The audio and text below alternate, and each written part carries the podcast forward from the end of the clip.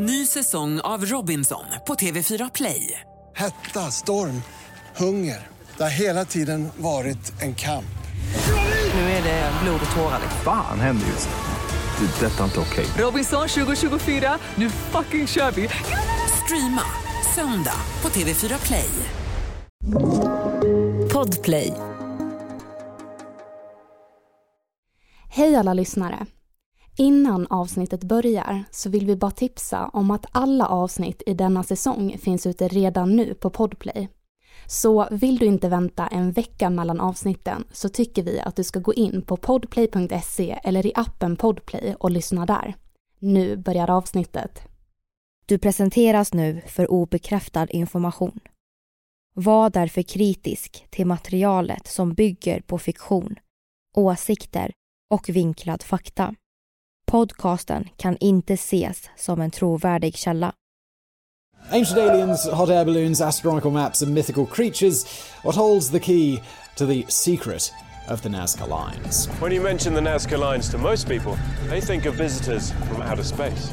The lines were constructed to signal visitors from other planets and as runways for their spaceships.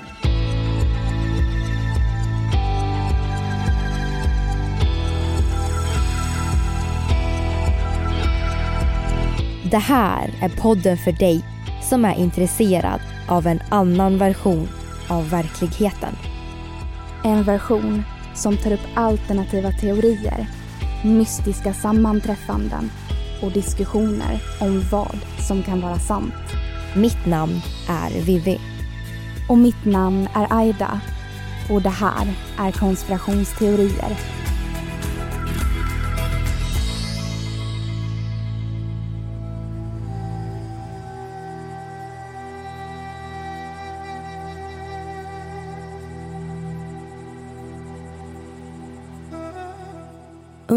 Mitten av 1500-talet snubblar några resenärer över en märklig upptäckt i Peru. Marken är rostfärgad, täckt av rödbruna stenar. Men i det stora, torra ökenlandskapet träder stora, komplicerade vägar fram. De ljusa ökenspåren liknar ruinerna av gamla vägar, kanske från en svunnen civilisation. Spårmarkörer för att visa vägen till någonting, tror den spanska conquistadoren Pedro Siesta de León. Våren 1927 vandrar Toribo Meyachepe, en peruansk arkeolog, genom Nazca-slätten för att finna inkaruiner. Han går högre upp över kullarna, stannar för att hämta andan och tittar ut över Pampa de Chicorio de Pampa de los Chinos och Pampa de Nazca. Det han bevittnar är en märklig syn. Från utsikten på kullen kan han se någonting ljust träda fram ur den mörkt brunröda ökensanden. Men formerna är svåra att se från denna höjd. Han tänker inte så mycket mer på det. Det gör ingen. Inte förrän militära och civila piloter passerar över ökenlandskapet med flygplan under 1930-talet. Kilometerlånga linjer som börjar ur intet och slutar tvärt. Likheten med en modern flygplats är förvånansvärd. Linjerna bildar rektanglar, figurer och vägar och är ett av historiens mest fascinerande mysterier. Vem designade dem och varför? Det ska vi prata om idag när vi ska diskutera en konspirationsteori om Nazca-linjerna.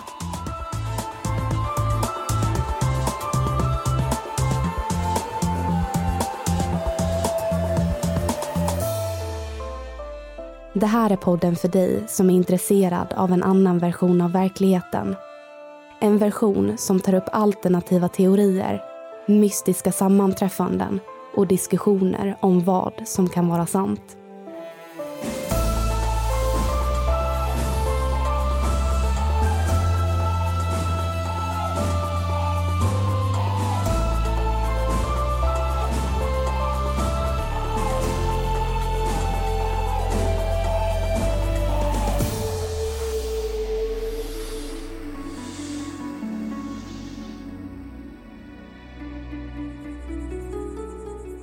På jorden kan vi hitta många spektakulära platser och monument vars existens verkar trotsa alla tekniska möjligheter för sin tid. En sådan plats hittar vi i Peru. Över 30 mil söder om huvudstaden Lima, mellan bergskedjan Anderna och Stilla havet, ligger en av de torraste platserna i världen. Nazcaöknen, en plats som bevarar en olöst gåta som förbryllat människor i årtionden. Slätten är genomkorsad av gigantiska linjer som sträcker sig upp över bergstoppar, korsar varandra, löper parallellt och leder ut till intet. De är knappt synliga från marken men när vi kommer upp en bit och beskådar dem ovanifrån bildar de fantastiska former. Geoglyfer, som de kallas. Konstnärerna bakom denna märkliga och fantastiska syn tros vara Nazca-kulturens folk som levde i den då bördiga dalen på Perus södra kust mellan ungefär 200 f.Kr. och 700 e.Kr. Vi vet inte jättemycket om denna kultur. Under en lång tid har det varit ett väldigt mysterium hur linjerna skapades och deras sanna syfte kommer sannolikt att förbli okänt för oss.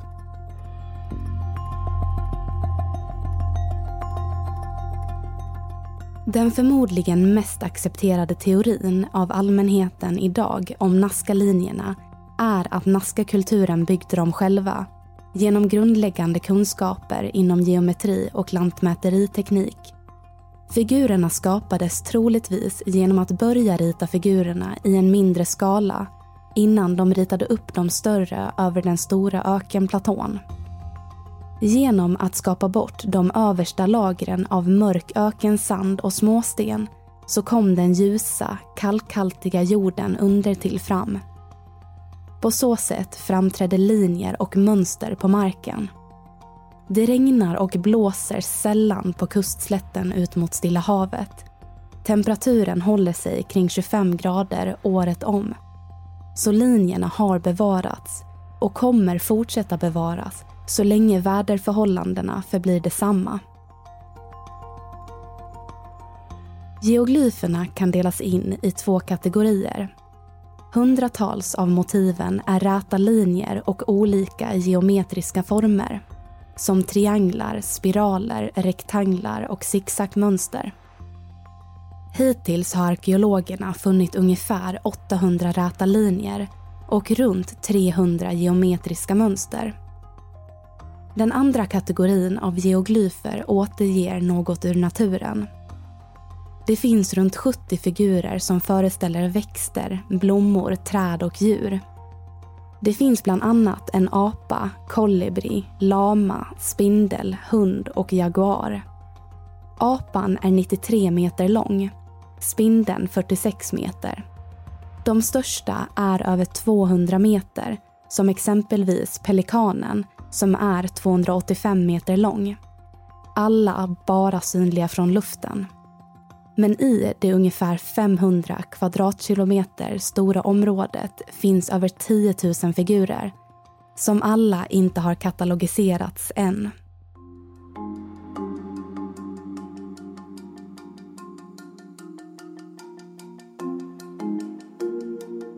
Det påstås att det i regel tog ungefär två till tre dagar att skapa en cirka 50 till 100 meter lång geoglyf som kondoren eller kolibrin. Spiralen kanske gjordes av en grupp på 15 till 20 personer som tillsammans hjälpte åt att rensa marken från sten. För att få linjerna räta använde människorna ett rutmönster och placerade ut riktkäppar. Den svåra delen kanske var att flytta all sten och jord. Men det verkar faktiskt inte vara mer mystiskt än så. Det är snarare varför som är det stora mysteriet. Varför engagerade sig ett helt folk i ett projekt av denna storlek? Vad drev dem till att skapa dessa makalösa linjer, figurer och mönster som de inte hade någon möjlighet att beskåda?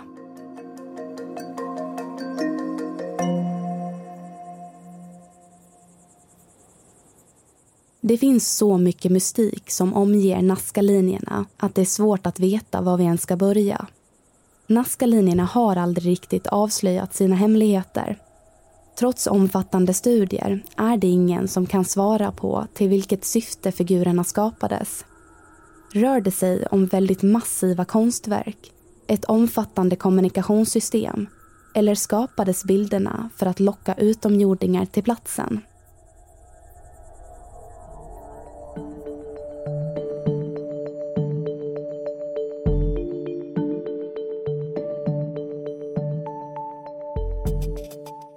När Paul Kossock besökte Nazca-platån 1941 upptäckte han att linjen han stod på pekade rakt mot solen som precis höll på att stiga ned från horisonten. En tanke slog honom. Var detta kanske en astronomisk kalender? Ett par år senare kom Kossoks assistent Maria Reiche till platsen.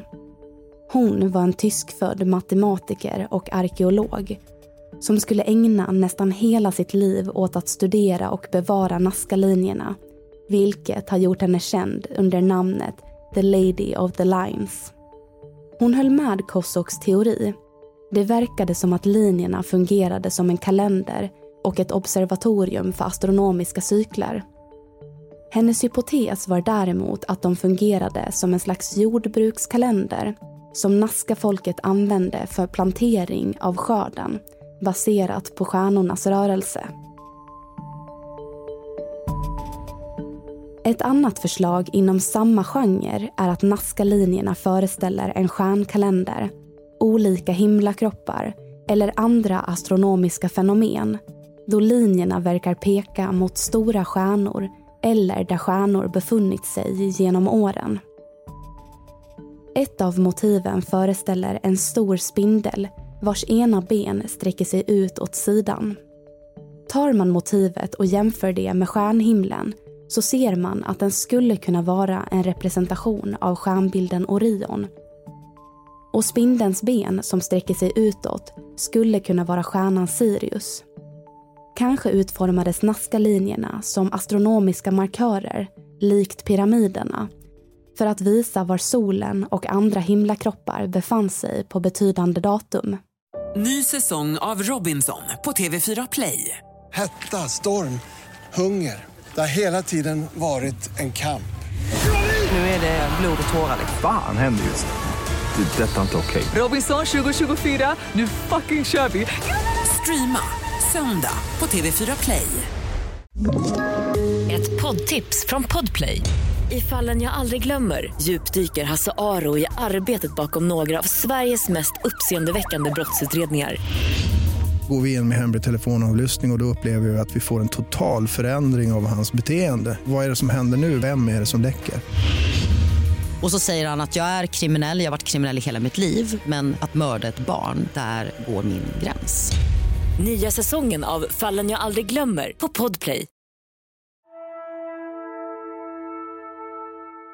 En annan teori är att linjerna kan vara vägar med religiösa syften. En slags vägvisare till heliga, kult eller ceremoniella platser. Vi vet att inkafolket hade olika helgedomar som var utplacerade längs linjer som utgick från templet. Det sägs att dessa stenrösen beboddes av andar som folket offrade saker till. Ju högre upp stenröset låg, desto kraftfullare andar bodde där. Det har väckt en tanke att linjerna i Nazcaöknen är heliga vägar. Figurerna kanske symboliserar djurgudar och djurandar.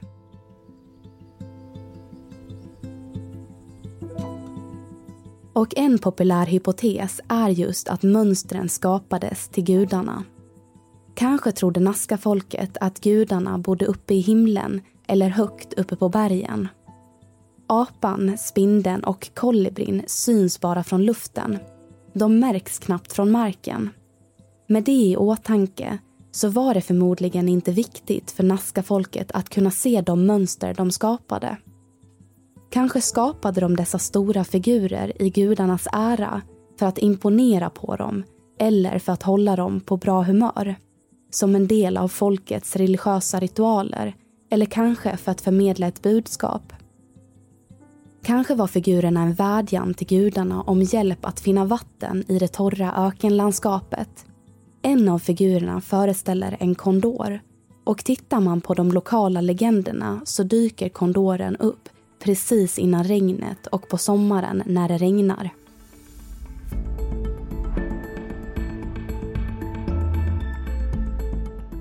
Det kan också finnas ett annat sätt som geoglyferna kan vara relaterade till vatten.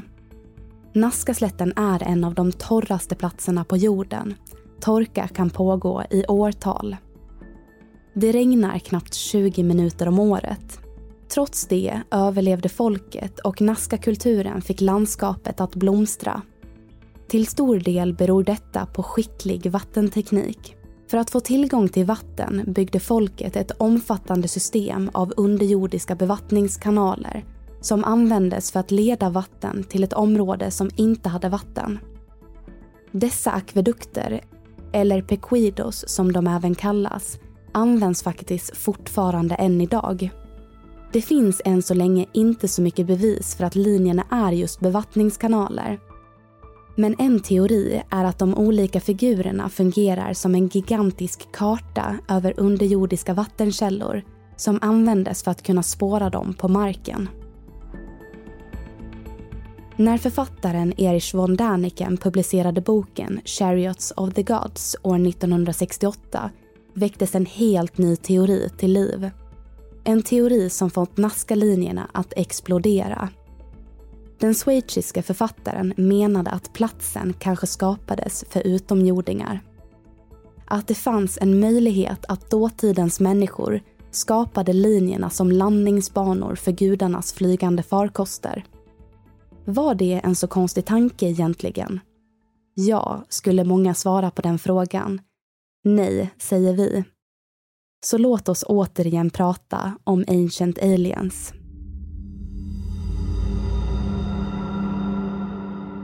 En konspirationsteori som återkommer när vi diskuterar forna civilisationernas avtryck är att jorden för länge sedan fick besök av otroligt intelligenta utomjordiska varelser. Vilket var avgörande för den mänskliga utvecklingen, civilisationen och vår teknologiska utveckling. Kanske kallades de Anunnaki, kanske något annat. Naskalinernas koppling till utomjordingar kan vara många. Kanske ville människorna skapa dessa figurer i ett syfte att meddela gudarna i rymden att återvända. Eller för att locka utomjordingar till platsen. Är det därför dessa figurer är så stora? Så att de skulle kunna ses från rymden? Om linjerna fungerade som landningsbanor eller inte vet vi inte. Men den längsta linjen är mer än fem mil lång. Så kanske skapades den för att dåtidens människor hoppades att den skulle användas en vacker dag.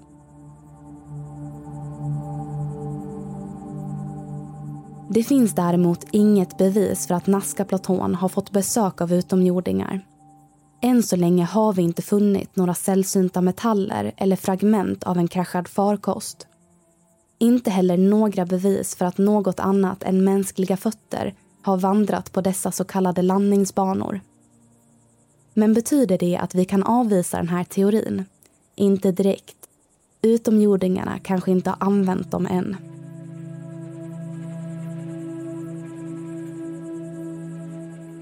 Om vi tittar på motiven så föreställer de olika djur som apor, ödlor och spindlar.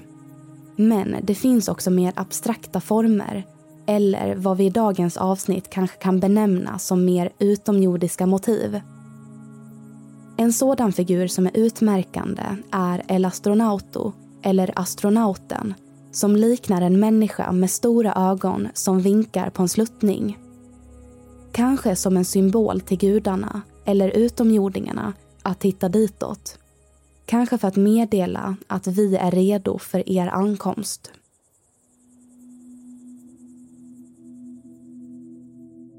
Det handlar inte om att dåtidens människor var för dumma för att kunna skapa dessa otroliga figurer.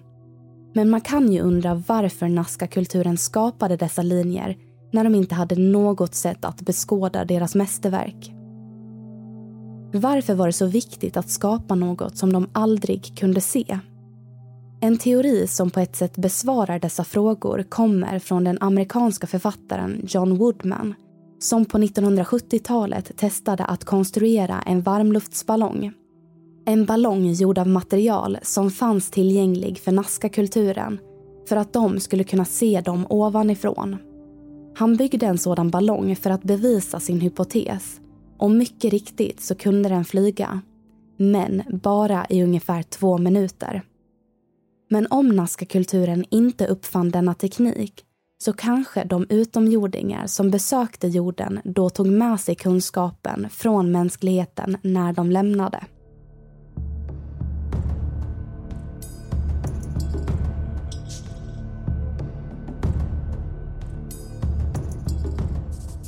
På 1200-talet utvecklades samhället i Peru till ett gigantiskt imperium med miljontals invånare.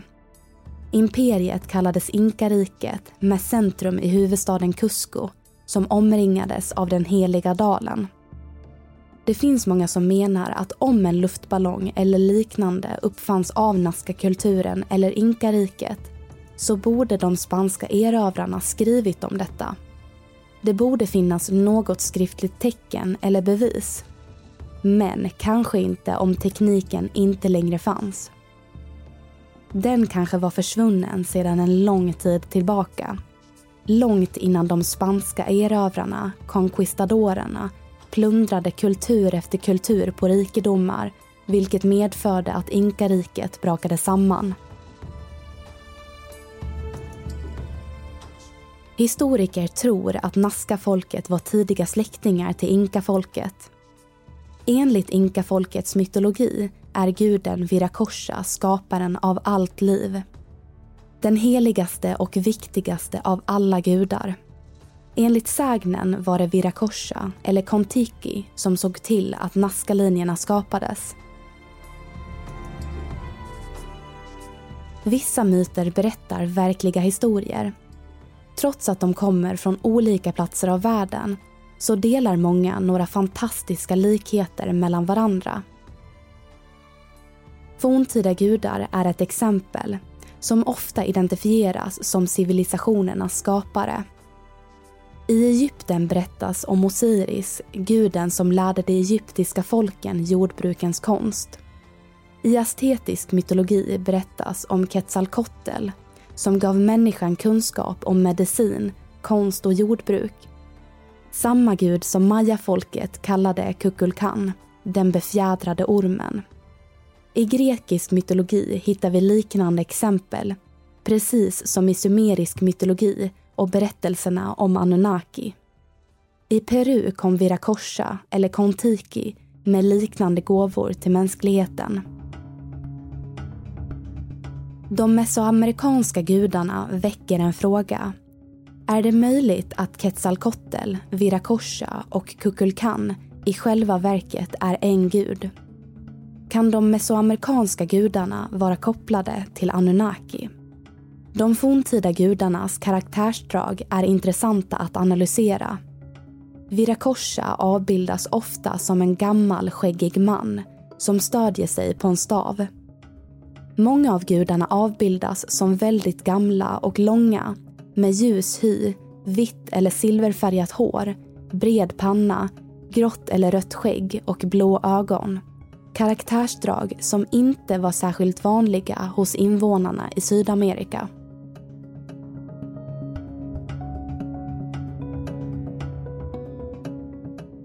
I många av de förkolumbianska kulturerna är det en utbredd uppfattning att skapargudarna en dag ska komma tillbaka till jorden för att återförenas med människan.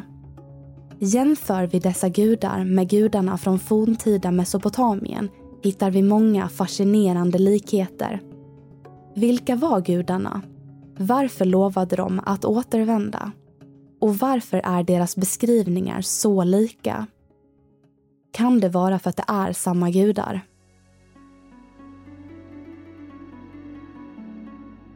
En grupp japanska forskare under ledning av zoologiarkeologen Masaki Eda har undersökt 16 olika geoglyfer i Nazcaöknen som tros representera fåglar och jämförde dessa med bilder av mer än 2000 fågelarter som lever i Peru och närliggande områden idag.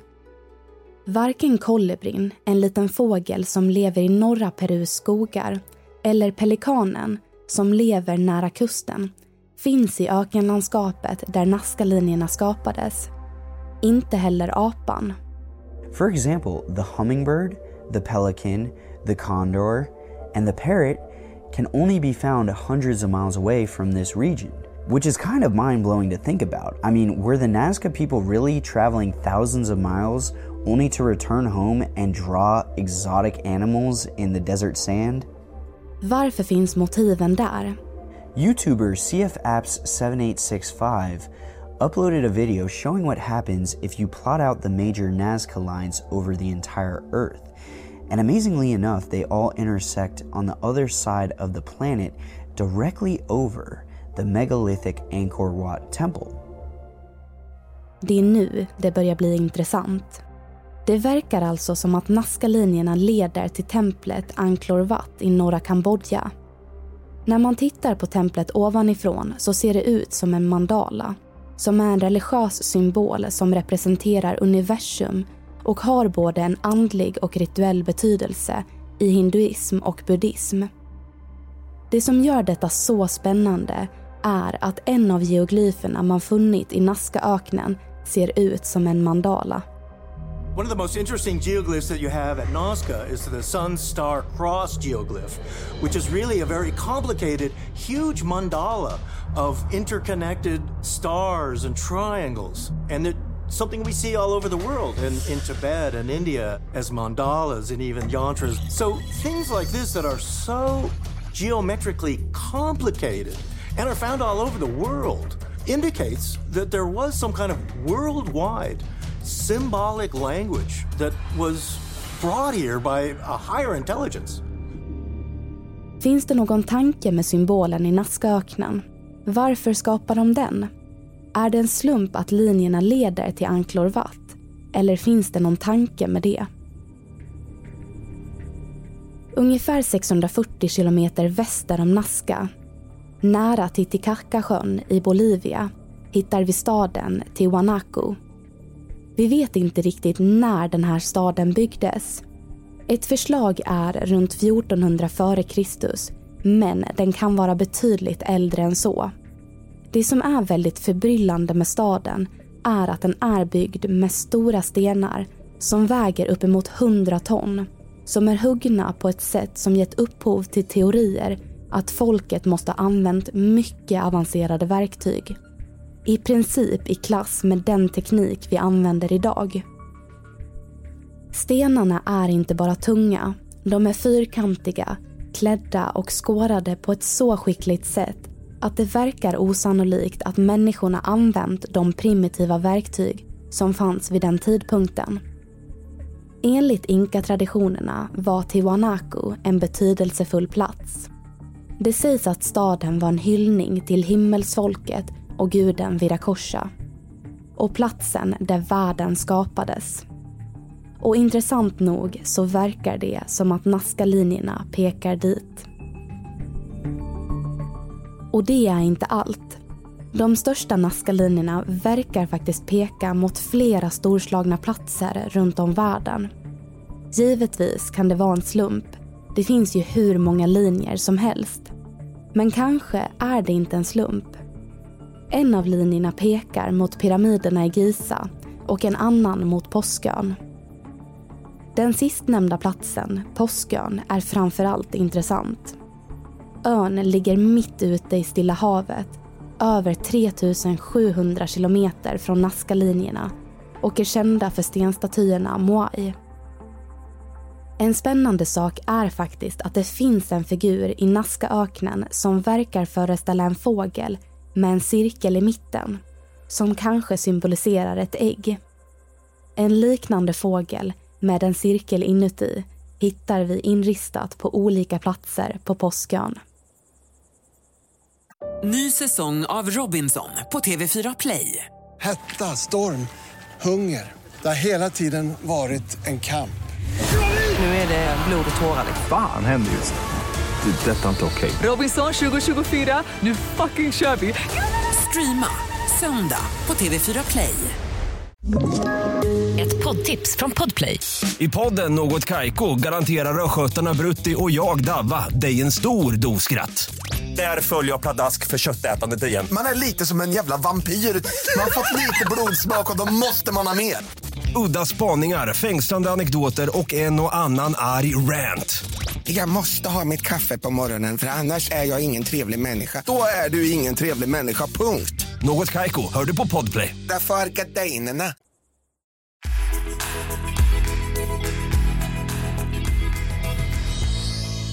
Hej allihopa och välkomna till en ny diskussion. Mitt namn är Vivi. Och mitt namn är Aida.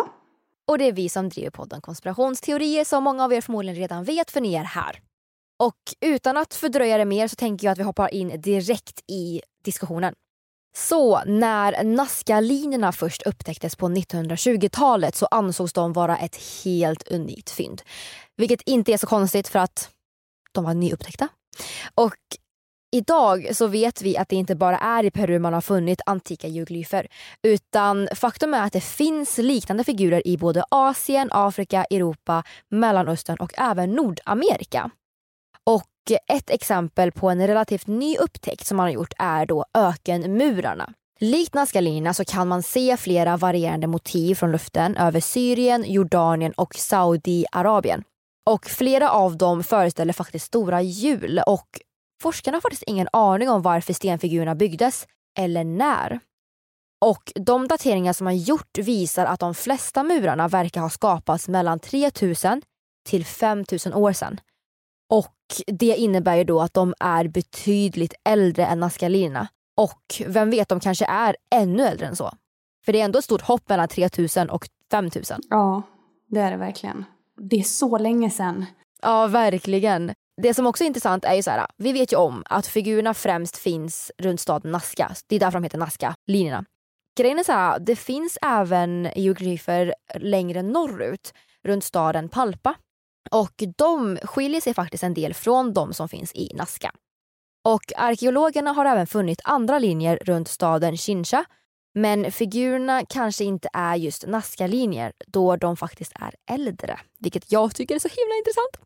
Och eh, man tror väl då att de första geoglyferna som gjordes tidigare än vad man faktiskt trodde var ju då figurerna från, eller ja, figurerna av Paracaskulturen för över 2400 år sedan.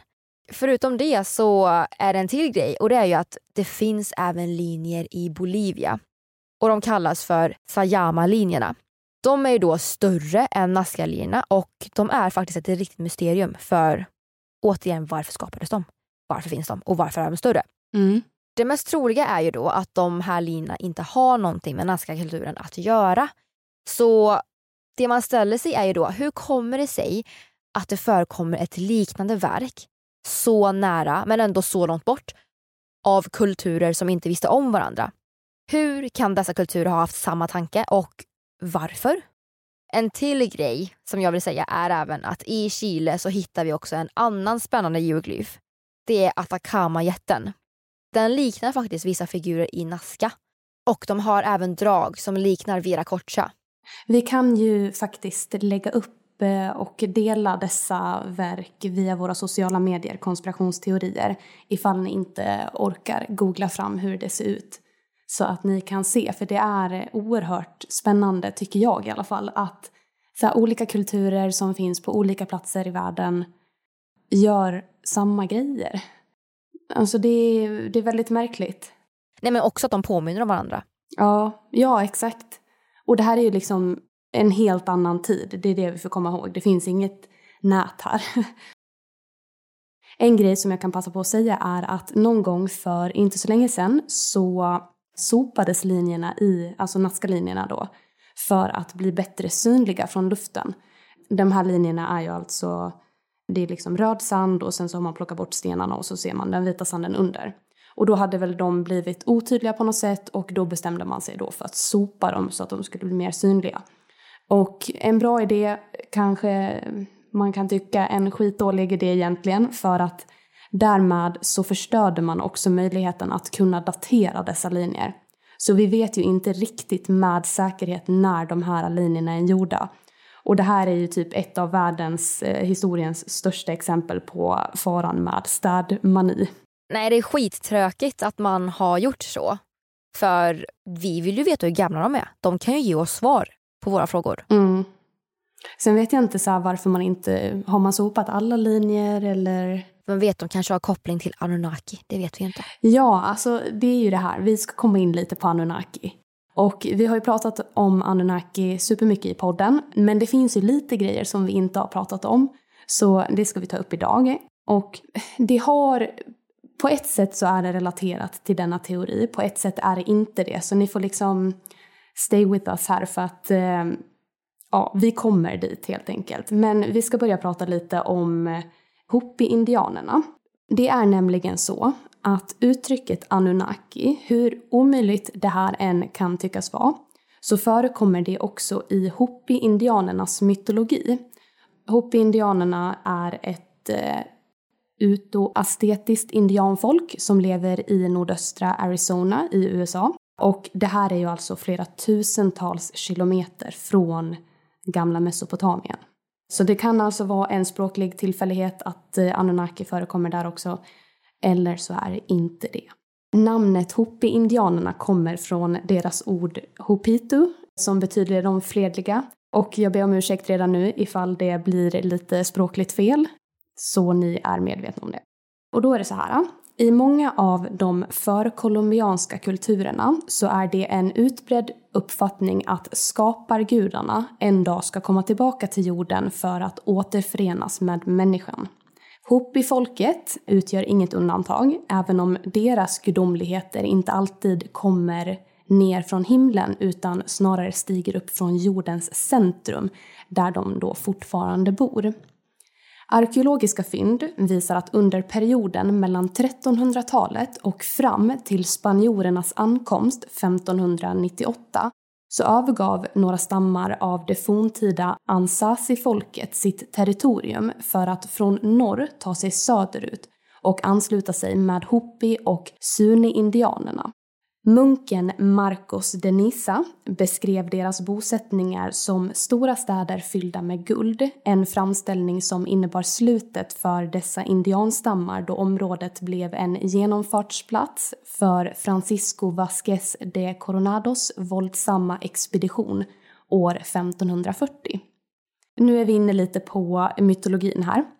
Varje gång en av världarna blir förstörd ledsakar myrfolket de mest förtjänta Hopi-indianerna till underjordiska städer för att fly och rädda sig från deras världs förödelse.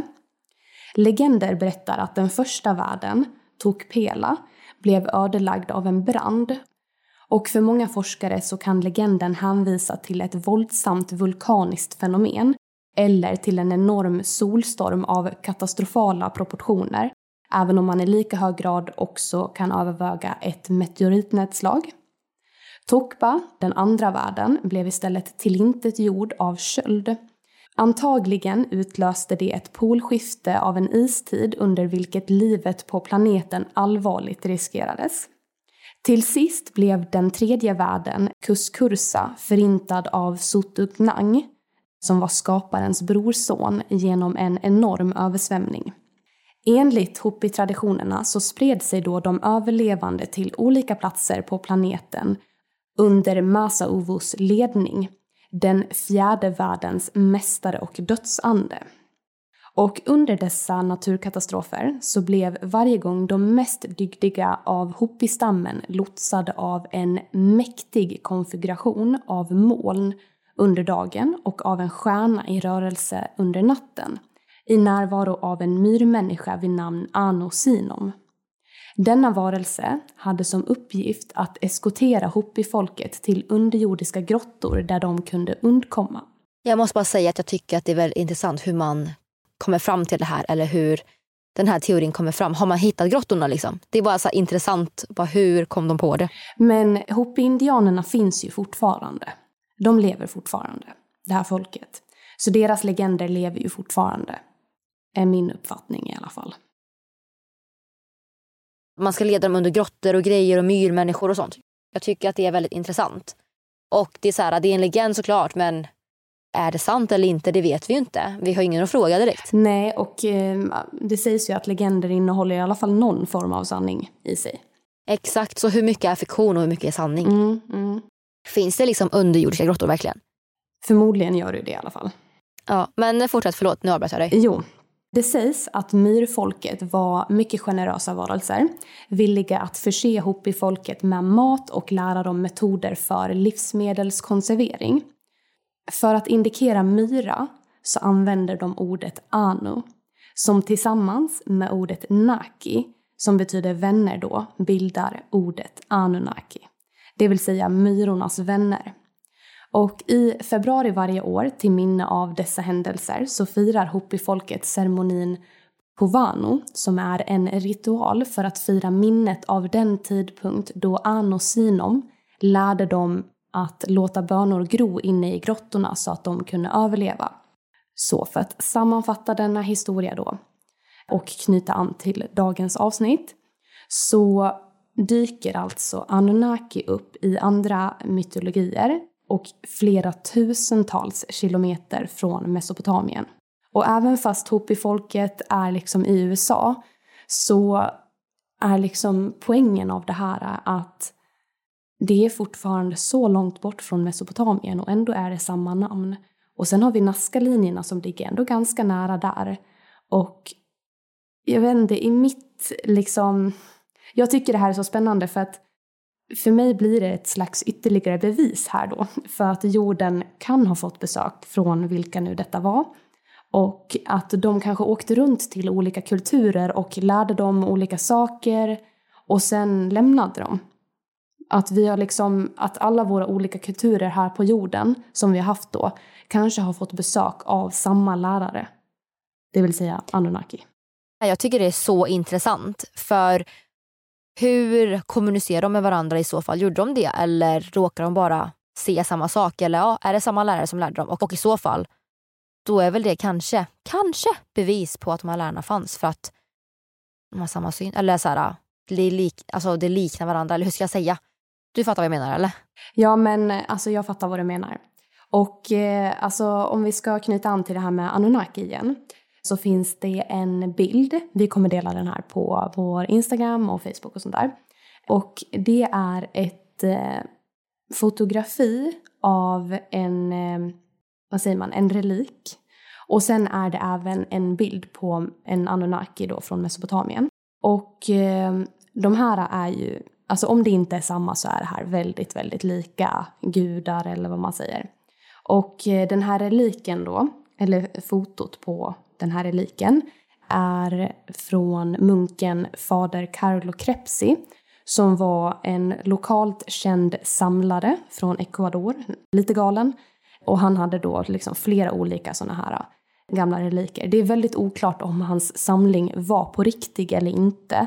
Men om den är det så är det liksom en Anunnaki han har där fast liksom inte från Mesopotamien. Är det ett bevis på att de fanns? Eller inte, det vet vi ju inte. Nej. Det är ju ingen att fråga. Nej, exakt. Det är det som suger. Ja, och vad är, alltså, och om det inte är sant, vad inspirerar dem till att måla liknande grejer? Mm. Men ja, på tal om Anunnaki och ja, utomjordiskt liv så finns det flera kroppar, däribland ett lik med tre fingrar, som har hittats i en grav nära Nazca-linjerna. Och vissa forskare tror att det faktiskt kan röra sig om en nyligen oupptäckt art. Eller, mina vänner, kanske utomjordingar. Mm. Nej, men jag tycker bara det är så spännande för att det känns som att det dyker upp såna här grejer i tidningen hela tiden. Alltså lite här och var. Eller på nyheterna. Ja. Och så här, det behöver inte alls vara bara från liksom, Nazca-området och liksom, ha att göra med Nazca-linjerna utan det känns som att man ofta hittar gravar med så här, ja, gamla kroppar som har liksom avlånga huvuden och så här, som ser ut som aliens. Är det aliens eller? Ingen aning. Det vet vi inte. vi har inget bevis för någonting. Nej. Men en stor förespråkare för den här teorin då, alltså med utomjordingar och sådär, är då en kille som heter Erich von Däniken. Och 1968 så skrev han boken Chariots of the Gods som blev ett slags, ja men, vad ska man säga, det blev ett startskott för teorin om Ancient Aliens och även Nazca. Och det var väl det som spred teorin. Det var det som gjorde att teorin blev jätte, jättestor och att fler och fler fick vetskap om Nazca-linjerna helt enkelt. Han blev då väldigt inspirerad av Maria Reiche och det är ju hans förtjänst att allting om Nazca blev känt för världen. Och det tycker inte jag borde vara ett problem men eh, det tyckte Maria Reiche. För hon hade ett stort problem med att det blev en turistattraktion. För det innebar ju också att så många människor kom dit och vem vet, när man är där, man kanske förstör någonting, man rör. Ja. Så hon blev ju väldigt, väldigt, väldigt inne i det här men vi måste skydda det här. Vi måste skydda Nazca-linjerna. De kan inte, alltså det får inte bli förstört. Hon var ju då väldigt på den peruanska regeringen att faktiskt bevaka och skydda de här linjerna. Och utan hennes arbete så hade Naskalina inte funnits med på Unescos lista över världsarv, vilket är super, super coolt. Men jag har lite dåliga nyheter för 2018 så körde en långtradarchaufför rakt ut över Nazca-linjerna. Personen hade då missat varningsskyltarna och lastbilens hjul orsakade djupa spår i tre av figurerna. Och Det här var då på ett område som var om 50 gånger 100 meter. Mm. Ja, det är ju jättetråkigt. Alltså vi kommer ju aldrig få tillbaka det här. Då. Ja, men, nej men verkligen inte. Och samma sak med det här med städmani. Alltså så här, när någonting förstörs så är det inte säkert att man kan rädda det. Nej, alltså det går inte ens beskriva vilket värde det är i det här. Alltså förstår du, det är så många tusen år sedan någon har gjort det här och det har lyckats bevaras på grund av det klimat som finns där. Och sen så bara kommer det någon, bara för att vi utvecklar bilar och teknik och sånt där, så kommer det någon och bara kör rakt ut över det. Det, det är så provocerande. Ja, jag blir, jag blir jättearg. Det är det verkligen. Jag blir jättearg alltså.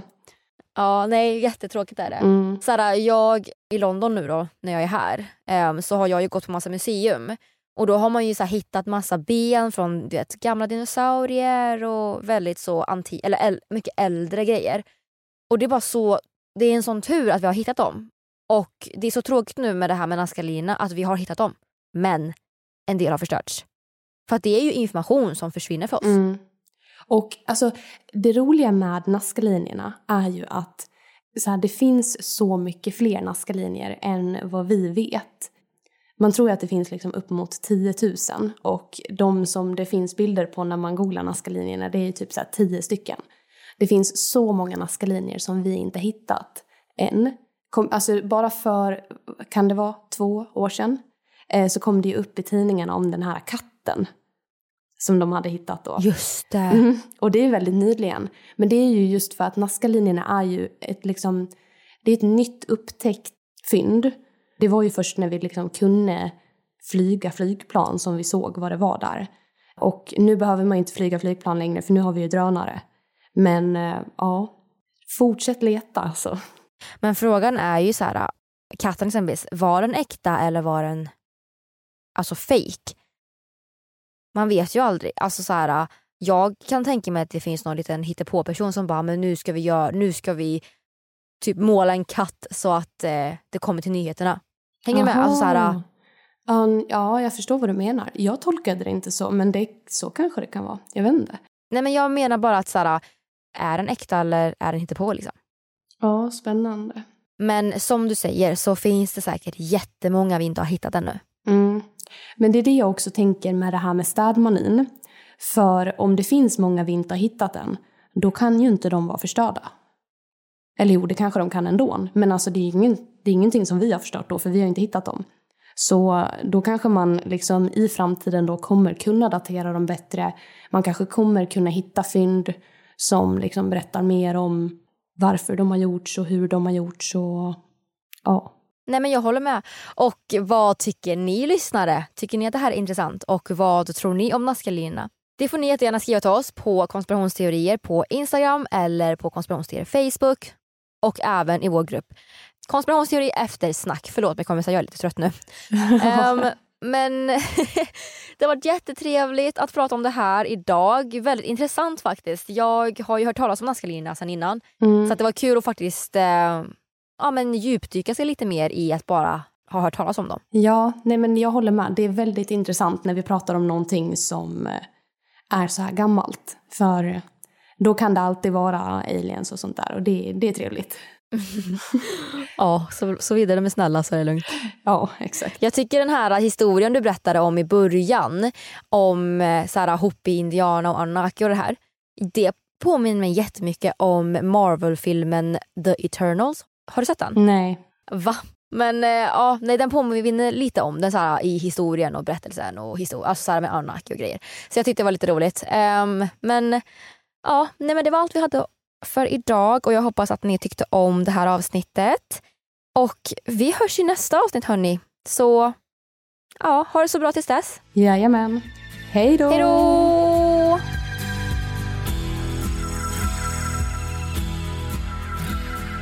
Du har lyssnat på Nazca-linjerna. Avsnittet gjordes våren 2022. Vi som har gjort programmet heter Vivian Lee och Aida Engvall tillsammans med redigerare Jenny Olli. Källorna till dagens program hittar du via vår Facebook eller Instagram där vi heter konspirationsteorier. Via våra sociala medier kan du även skicka in tips och önskemål på teorier som du vill höra i podden. Vill du höra fler avsnitt av konspirationsteorier? Besök din poddapp och lyssna på avsnitt som Anunnakis återkomst. When translated, the inscriptions told of what archaeologists believe to be the world's oldest civilization and a group of powerful beings called the Anunnaki. Vilka byggde pyramiderna? The Great Pyramid was built with a level of technological sophistication far in excess of anything that we have today. Och mycket mer.